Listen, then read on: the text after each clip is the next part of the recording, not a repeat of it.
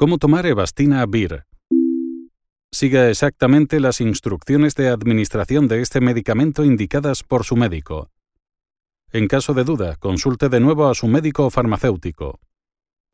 Su médico le indicará la duración de su tratamiento con este medicamento. Recuerde tomar su medicamento. La dosis normal recomendada en adultos y adolescentes mayores de 12 años, un comprimido 10 miligramos de bastina una vez al día.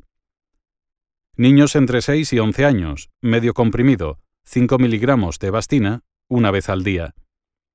El comprimido se puede dividir en dosis iguales. Los comprimidos de este medicamento son para administración por vía oral. Los comprimidos deben tragarse enteros, sin masticarlos, con ayuda de un vaso de líquido, preferiblemente agua.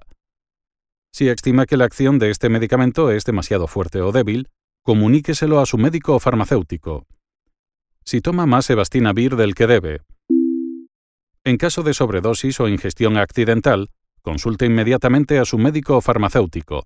Llame al Servicio de Información Toxicológica. Teléfono 915-620-420. Indicando el medicamento y la cantidad ingerida o acuda al hospital más cercano. El tratamiento de la intoxicación de este medicamento consiste en un lavado gástrico y la administración de la medicación adecuada. Lleve este prospecto con usted. Si olvidó tomar Evastinavir.